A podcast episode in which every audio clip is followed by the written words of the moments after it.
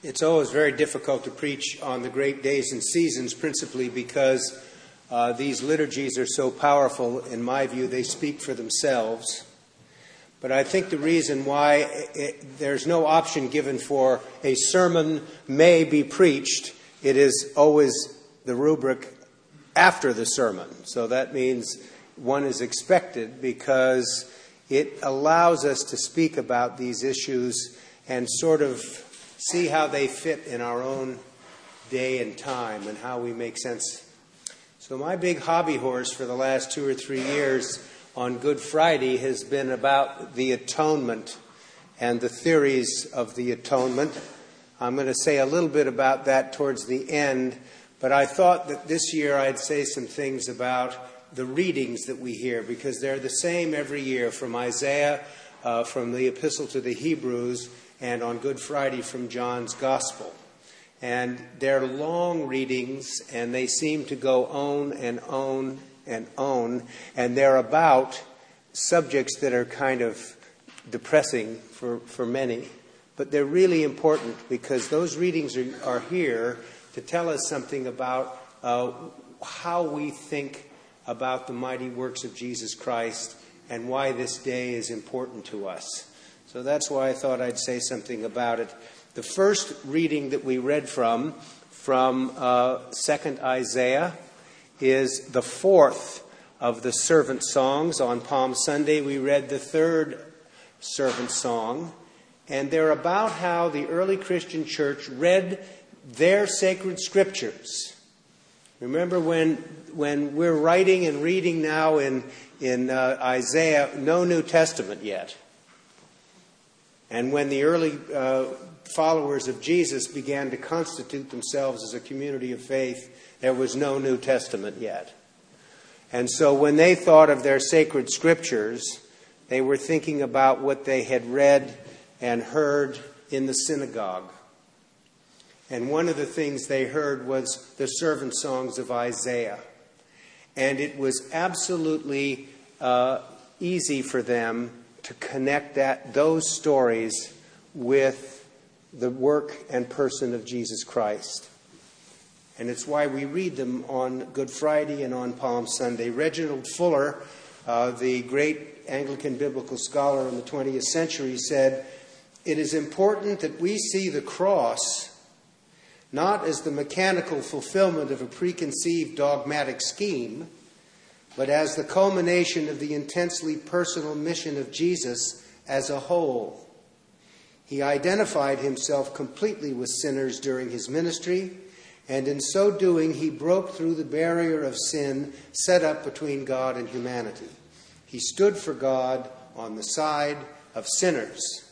Because the early church saw the cross in light of Jesus' whole ministry, it found in Isaiah 53 an almost perfect prophecy of the Passion and used it as a quarry for its own theological statements about the Passion. They are an attempt to capture in words uh, and to passion, the passion to those who did not have the direct experience of the crucifixion, the meaning of a real flesh and blood history as the action of God pro nobis, which means for us and for our salvation. So we read those sacred scriptures as predictive of the mighty works of Jesus Christ and its importance. And we have the first inkling here, and I'll mention this again in the sermon, of how we cannot understand the cross. We cannot develop theories of the atonement unless we see that the most, the best theories have something to do with seeing Jesus' life in total in depth. And that's what happened to the biblical writers. They began to see we're not just looking at this horrific event, we understand how it all got put together between the issues of kingdom and cross. One of the difficulties is that when I, I spoke about this during Epiphany, uh, I want to read this to you. Here's what we get from the Nicene Creed. We say this every Sunday. We sort of begin, we believe in one God, and then we get down to, for us and for our salvation, He came down from heaven by the power of the Holy Spirit. He became incarnate from the Virgin Mary and was made man. For our sake, He was crucified under Pontius Pilate.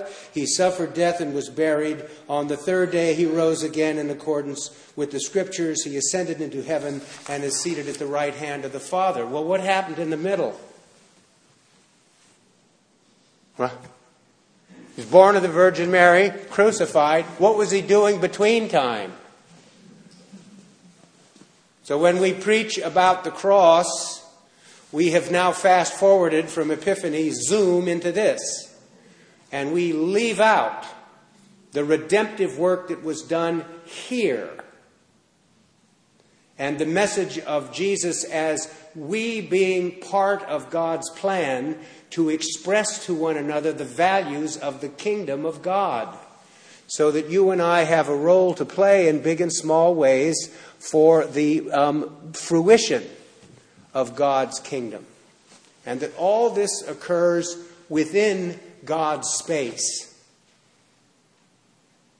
So, one of the biggest jobs that we have, I think, in the Episcopal Church today is adult re education.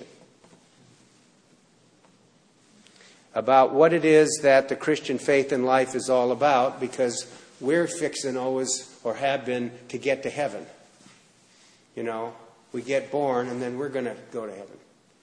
And that's what we think about, as opposed to say, what's, what are the middle bits? What is it that we should do? Well, one of them is to recognize ourselves as part of the priesthood of Christ. And the author of the epistle to the Hebrews is concerned to say some things today about the nature of Jesus' sacrificing priesthood, bearing in mind the whole time that the author of the epistle to the Hebrews understands that Jesus is the pioneer and perfecter of our faith. So, what he did is something that we can use as a template to lay over our own life, spiritual development, and maturity. Jesus reflects in his earthly ministry during the middle bits sympathy for human weakness as the result of his own earthly experiences. He, his answer to prayer for deliverance before his arrest and trial, and his learning through that process of obedience. And the author of the letter to the Hebrews understands all of us are caught up in Christ's sacrifice and are enabled in him to offer ourselves, our souls and bodies, in union with his sacrifice, and are in turn transformed by his sacrifice. The only way that you and I have to understand in any way the mystery of the cross of Christ is to reflect about the crosses that we have all borne over time. And maybe instead of looking at it at a literal way, we have to understand something about what it means when we suffer. And what have we learned about that? I one time preached a sermon where I used the gospel that says we should take up our own cross and follow him, and uh, we all have our own crosses to bear. And I had a, someone say to me after the liturgy, I don't have any crosses. I've not carried any crosses. I don't know what you mean. Well, of course, what we mean is some species of adversity that everybody faces. The dean of my seminary, when everybody was complaining and whining, when the snow was high and the sky was gray, was, um, you know, into each life some crosses must come. But you and I, without making light of it, know that we have that and we participate with the Savior in that. John's gospel is, remember, I've said this over the last few weeks, there are four gospels in the New Testament, not one. And they don't agree. And the people who formed the canon of the New Testament, the Christian scriptures, knew that and said it was okay. In fact, not only was it okay, it gave us some views about the different ways in which Christian people at the time appropriated the work of Christ, both externally as a community of faith and internally as how, in terms of how it impacted their own emotional, spiritual, and mental states. And by virtue of that, they began to say to themselves, you know, this is the way in which we can understand this. John's gospel, of all the gospels, has Jesus uh, following sort of uh, the paint by the numbers. This is what I was here to do, and I'm gadung, gadung, gadung, gadung, gadung, doing it. So, what we have in this passage today, the Passion Gospel, the original kernel of all the Gospels, the Passion narrative, we have a Jesus who maintains his kingly presence in front of humiliation his ability to remain non anxious uh, in the midst of discount and humiliation, and his self possession during this time. So that when he says at the end, it is finished, he is affirming that his vocation now has come to completion for humanity. And John, of all the gospel writers, is the one who emphasizes that more than anything else. So, what we have now is a little conversation about the atonement, the at one-ment. You know, the most popular uh, theory of the atonement, I said this to you before too. In 1934, Alan Richardson, uh, who was the dean of Winchester Cathedral, I think he was a biblical scholar, he wrote a little book called um,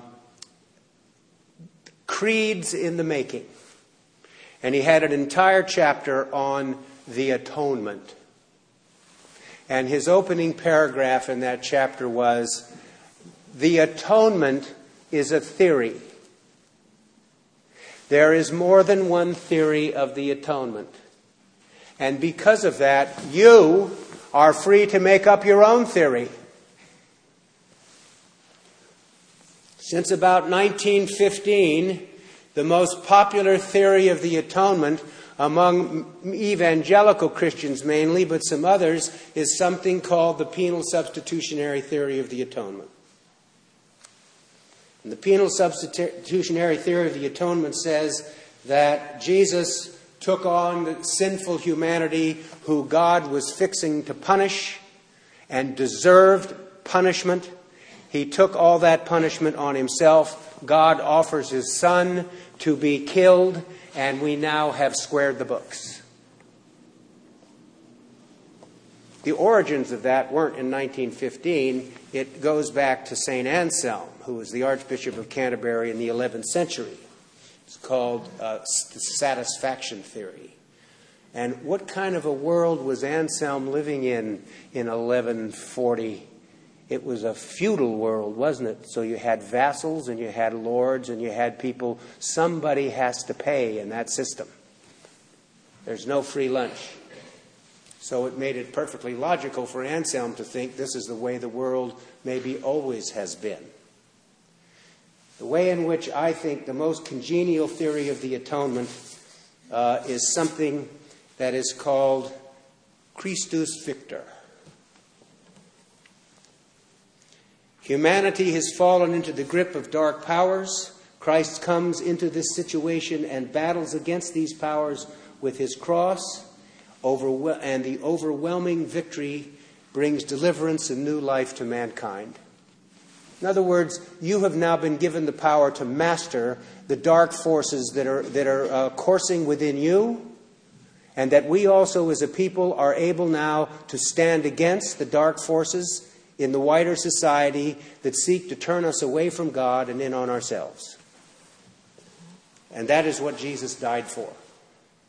And he beat it because he did it with love.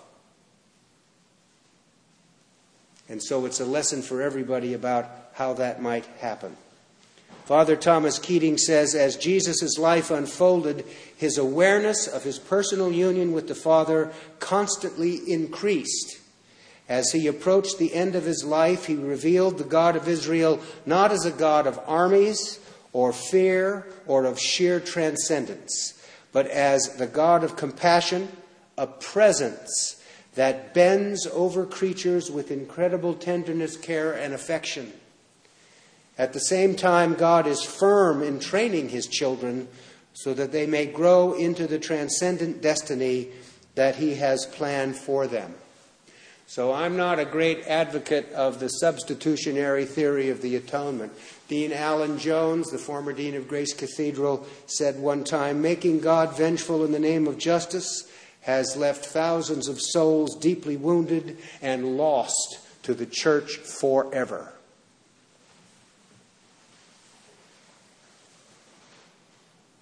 Maybe the important thing to realize about this is that it's all about uh, our understanding of what salvation is. For the first four or five centuries of Christianity, the whole of the preaching of the church about salvation was affirmative. That meant that preachers and teachers talked about all of us being saved too, newness of life, the possibility for transformation and change, the possibility to be an instrument of God's work in the world, the possibility to be part of those who labor for a society where it is easier for people to be good. And all of a sudden, things changed, and we're now talking about being saved from.